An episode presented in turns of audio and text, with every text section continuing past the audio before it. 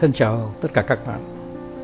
Hôm nay tôi có ý kiến là chúng ta gặp nhau trên một đề tài khá thú vị, là đề tài đi tìm tài năng cho doanh nghiệp và làm sao quản lý được cái tài năng đó để cho họ đóng góp cho doanh nghiệp một cách thật là hiệu quả. Thế thì tôi cũng phải cho luôn tất cả các bạn cái kết luận của tôi trước khi tôi dẫn chứng. Bởi vì cái dẫn chứng của tôi nó hơi dài, cho nên là đôi khi cái dẫn chứng nó sẽ làm các bạn mỏi mệt trước khi các bạn đi tới cái kết luận. Cái kết luận là chúng ta không nên bao giờ đi tìm nhân tài. Nếu mà chẳng may, tôi nói rõ là chẳng may mà chúng ta vớ được một nhân tài thì nó có lẽ cũng có ích cho doanh nghiệp của chúng ta trong một thời gian. Nhưng mà eh, phần lớn các nhân tài đều gây nhiều khó khăn cho doanh nghiệp, mà thực sự ra sẽ không bao giờ đem lại một cái kết quả nào eh, cho doanh nghiệp. Thành thử tôi eh, xin đưa luôn giải pháp là thật sự khi các bạn có một doanh nghiệp, các bạn nên tạo nên động lực eh, cho eh, các nhân viên của bạn, cho các cộng sự của bạn. Và nếu mà hơn thế nữa, các bạn tạo nên một cái, một cái lửa một cái lửa nóng để mà nó đốt cháy hết tất cả cái nhiệt tình nó đưa lên để cho doanh nghiệp của bạn nó nó sôi bỏng, nó sinh hoạt mạnh mẽ, thì cái đó lại còn tốt hơn. Và còn nếu mà bạn nào nắm được vững cái nghệ thuật quản trị thì các bạn có khả năng biến những người tầm thường thành những nhân viên phi thường. Và uh, sau đây là cái uh, Uh, buổi uh, nói chuyện của tôi về nhân tài. Các bạn ạ, thứ nhất là nhân tài nó không có nhiều uh, ngoài thiên nhiên. Các bạn có khi đi hàng năm, hàng tháng các bạn mới gặp một nhân tài. Tôi thì tôi tự đánh giá luôn luôn là một người rất là tầm thường. Bởi vì bằng chứng là tôi học uh, uh, hồi tôi học trung học, rồi hồi tôi học đại học thì tôi cũng là một người uh, không những uh, không giỏi lắm mà lại còn lười nữa. Thành thử ra tôi có thể nói rằng là các bạn có thể chắc chắn là khi mà các bạn nói về tôi thì các bạn chắc chắn là các bạn có thể kết luận là tôi là một người rất tầm thường. Thế mà tuy nhiên tôi nói vậy để cho nói với các bạn rằng là tôi đã gặp khá nhiều những người được coi là phi thường và được coi là nhân tài. Nói thật với các bạn nhé, tôi nói luôn đấy, mà các bạn không tin tôi đâu, là tôi chưa thấy một nhân tài nào mà có cái gì trội đối với cá nhân tôi. À, thiếu khiêm tốn nhỉ. Thế nhưng mà chính vì vậy mà tôi mới phải nói trước rằng là tôi là một người mà tự đánh giá là bình thường, tầm thường, và cũng được rất nhiều người đánh giá là tầm thường. Thế nhưng mà bạn thấy không, cái nó do là cái chữ nhân tài nó chứa hàm nhiều cái tố chất mà chúng ta không nắm vững. Các bạn có biết rằng một nhân tài khi mà chúng ta gặp là họ thuộc nhiều loại nhân tài khác nhau lắm. À, thứ nhất là có những người nhân tài về sáng tạo. Họ làm cái gì họ cũng sáng tạo, những cái gì rất là độc đáo. Những người đó là những người uh, có uh, một cái mắt nghệ thuật, có một cái mắt sáng tạo rất là độc đáo. Những người này hiếm lắm. Thế rồi lại có những người là nhân tài vì họ có những cái chuyên môn uh, rất là uh, rất là nhọn. Thí dụ như là họ làm tính cộng rất là nhanh, tính nhân, tính cộng, tính nghi, chia, chia, chia, rồi họ làm toán trong đầu, họ uh, dùng laptop uh, rất là nhanh, nhanh đến cái độ mình không theo kịp.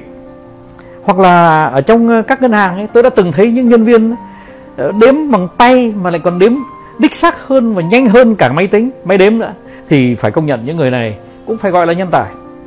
Thế nhưng mà họ là những người có một cái chuyên môn mà hiếm người có. Thế rồi lại có những người, có những nhân tài, họ lại có những cái tài năng rất là ngầm. Họ nhìn cái gì cũng rất xa, họ nhìn cái gì cũng rất sâu, họ nhìn cái gì cũng rất đậm đà. Tuy nhiên họ lại không xuất phát được cái ý tưởng của họ.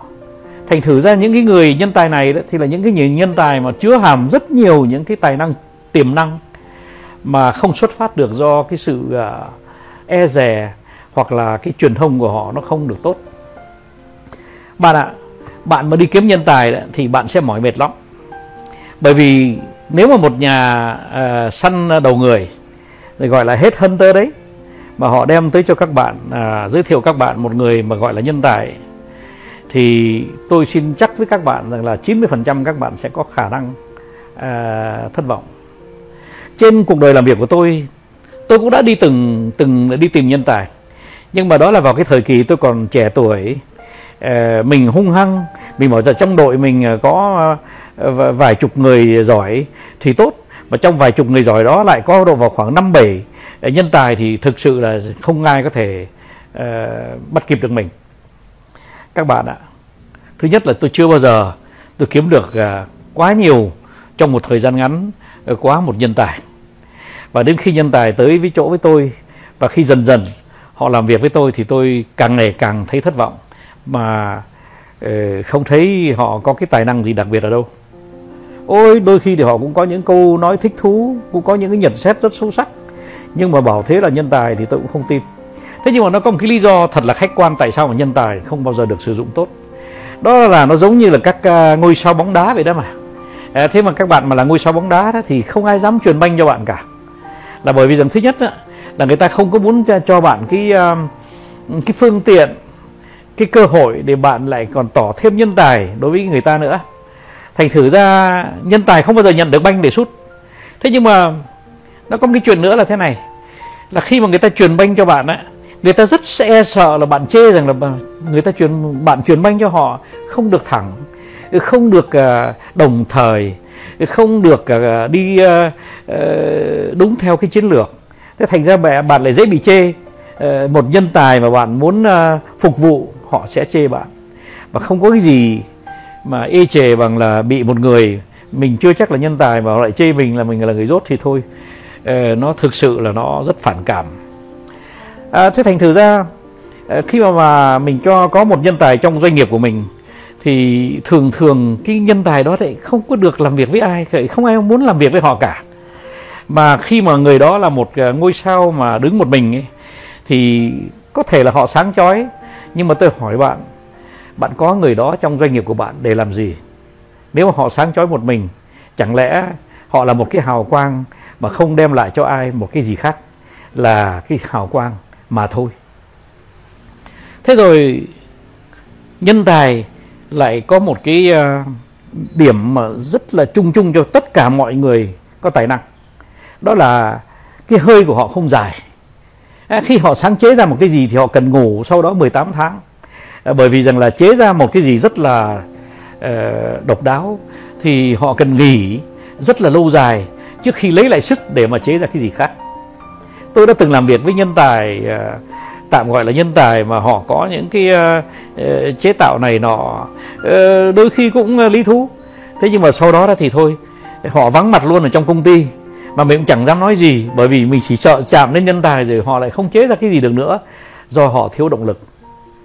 À, chúng ta vừa nói đụng đến một cái chữ rất là quan trọng trong việc quản lý và quản trị công ty, đó là cái động lực của công ty. Các bạn ạ, ngược lại, tôi nói ngược lại là bởi vì cái này nó đối chiếu với cái chính sách nhân tài. Ngược lại, khi chúng ta tạo nên một cái động lực mà cho cả đội làm việc, cho cả công ty làm việc, thì tôi có thể nói với các bạn rằng là cái trải nghiệm cá nhân của tôi là một doanh nghiệp mà có động lực cao thì gấp trăm lần cái hiệu quả mà một nhân tài có thể đem lại. Các bạn ạ, tôi đã từng làm những cái việc mà có thể nói rằng đứng trước một vấn đề, vấn đề đó thì mình có thể đánh giá rằng là mình không có một mảy may hy vọng nào để mà có thể đi được đến kết quả. Tuy nhiên, tôi cũng đã chiếm cứ, tôi cũng đã thắng những cái trận mà có thể nói là không có thể thắng được, nhờ cái động lực kinh khủng của các của đồng đội.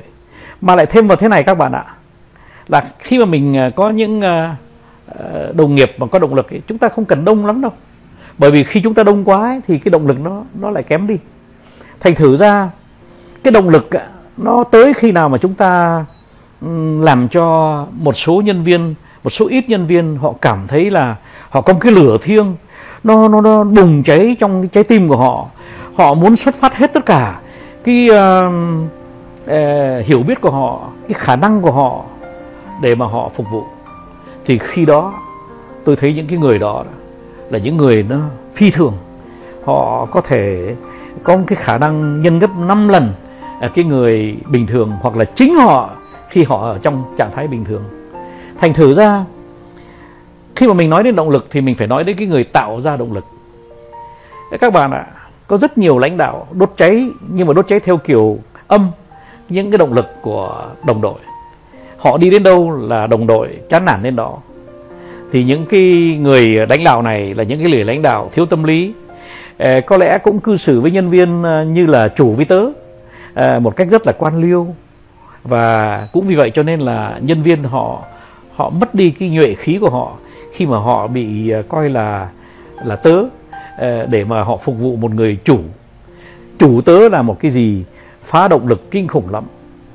Thế rồi khi mà nhân viên mà đã có động lực sẵn mà họ lại được người lãnh đạo lại bình đẳng coi mình như là một cũng là một người đồng nghiệp, cũng là một người đồng đội, và không những thế cũng đóng góp y hệt như là một đồng đội, thì cái người nhân viên của mình họ bắt đầu họ nhận được cái lửa để mà họ thẳng tiến.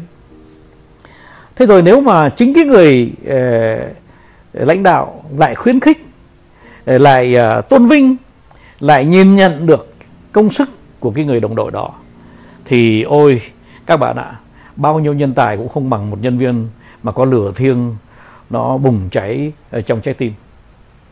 Thế thì rút cục lại, cái gì nó làm cho một doanh nghiệp làm việc tốt?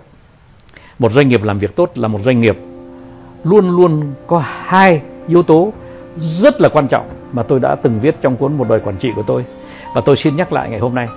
Mà phải có cả hai thì doanh nghiệp sẽ mạnh kinh khủng lắm. Đó là thứ nhất, động lực mà tôi vừa nói, và cái thứ nhì là tương tác. Thế nhưng mà các bạn ạ, khi mà mình có một lãnh đạo mà bình đẳng, một lãnh đạo vui vẻ, cởi mở, cầu thị, phục thiện và biết uh, tôn vinh nhân viên của mình, thì đồng đội họ lại rất thích làm việc với nhau. Bởi vì họ sẽ thấy rằng khi họ làm việc một mình, cái động lực của họ cũng vẫn chưa đủ để mà chuyên chở một cái công việc nào quá lớn. Do đó cho nên là họ lại cảm thấy họ càng phải gắn kết với các đồng đội khác mà cũng cùng uh, một cái trình độ động lực như thế. Thế thì tôi gọi thế là một sự tương tác giữa, giữa những người có động lực cao. Bạn ạ, cái này đấy là khi mà bạn có những cái đội như thế này thì bạn có thể nói rằng bạn đã có nhiều cỗ máy để mà chiếm đoạt cả cái thế giới. Ờ, các bạn ạ, các bạn có biết rằng là tất cả những giáo sư về quản trị kinh doanh đều nhìn nhận rằng cái việc này, việc cái việc mà có được một đội động lực cao và tương tác cao là rất khó. Và do đó cho nên là các giáo sư hay là các nhà viết sách về kinh doanh họ đều bỏ bỏ quên cái đề tài này, bởi vì họ không nghĩ rằng là có bao nhiêu nhận lãnh đạo trên thế giới này chịu khó đứng cùng hàng với đồng đội, khuyến khích đồng đội, và khi có cái khó khăn thì lãnh đạo xông lên trước, và khi có phần thưởng thì lãnh đạo lại nhường cho đồng đội của mình nhận cái phần thưởng trước. Thế thì những lãnh đạo này quá hiếm. Thành thử ra tất cả những cái sách nào về quản trị họ đều nhấn mạnh về những cái phương pháp mà coi nhân viên như là những người, những con số, và đếm nhân viên, đong đếm nhân viên, đo đạc nhân viên bằng những cái phương pháp mà rút cục ra những phương pháp đó chính là những phương pháp lại phá động lực, lại tạo nên cái khó khăn tâm lý để mà các nhân viên lấy được cái cái sự hồ hởi để đưa công ty lên hàng đầu thế giới. À, tôi xin thưa với các bạn là đây là một cái gì có thật chứ không phải là thiếu khiêm tốn. Tôi đã nhiều lần, ít nhất là ba lần đưa cái đội của tôi lên số một thế giới, và từ những cái người rất tầm thường mà tôi đã biến thành những nhân viên thật phi thường. Các bạn ạ, tất nhiên đề tài này là một đề tài rất khó để bàn cãi, bởi vì không lãnh đạo nào nhìn nhận là mình không có đủ khả năng để tạo động lực cho nhân viên của mình. Nhưng mà chính những cái lãnh đạo đó lại hay dùng những cái phương pháp đo đạc mà từ Mỹ đem về, rồi xong rồi đứng trên nhìn xuống nhân viên của mình như là những những tớ, mà tự coi mình là những vua con hay là những người chủ.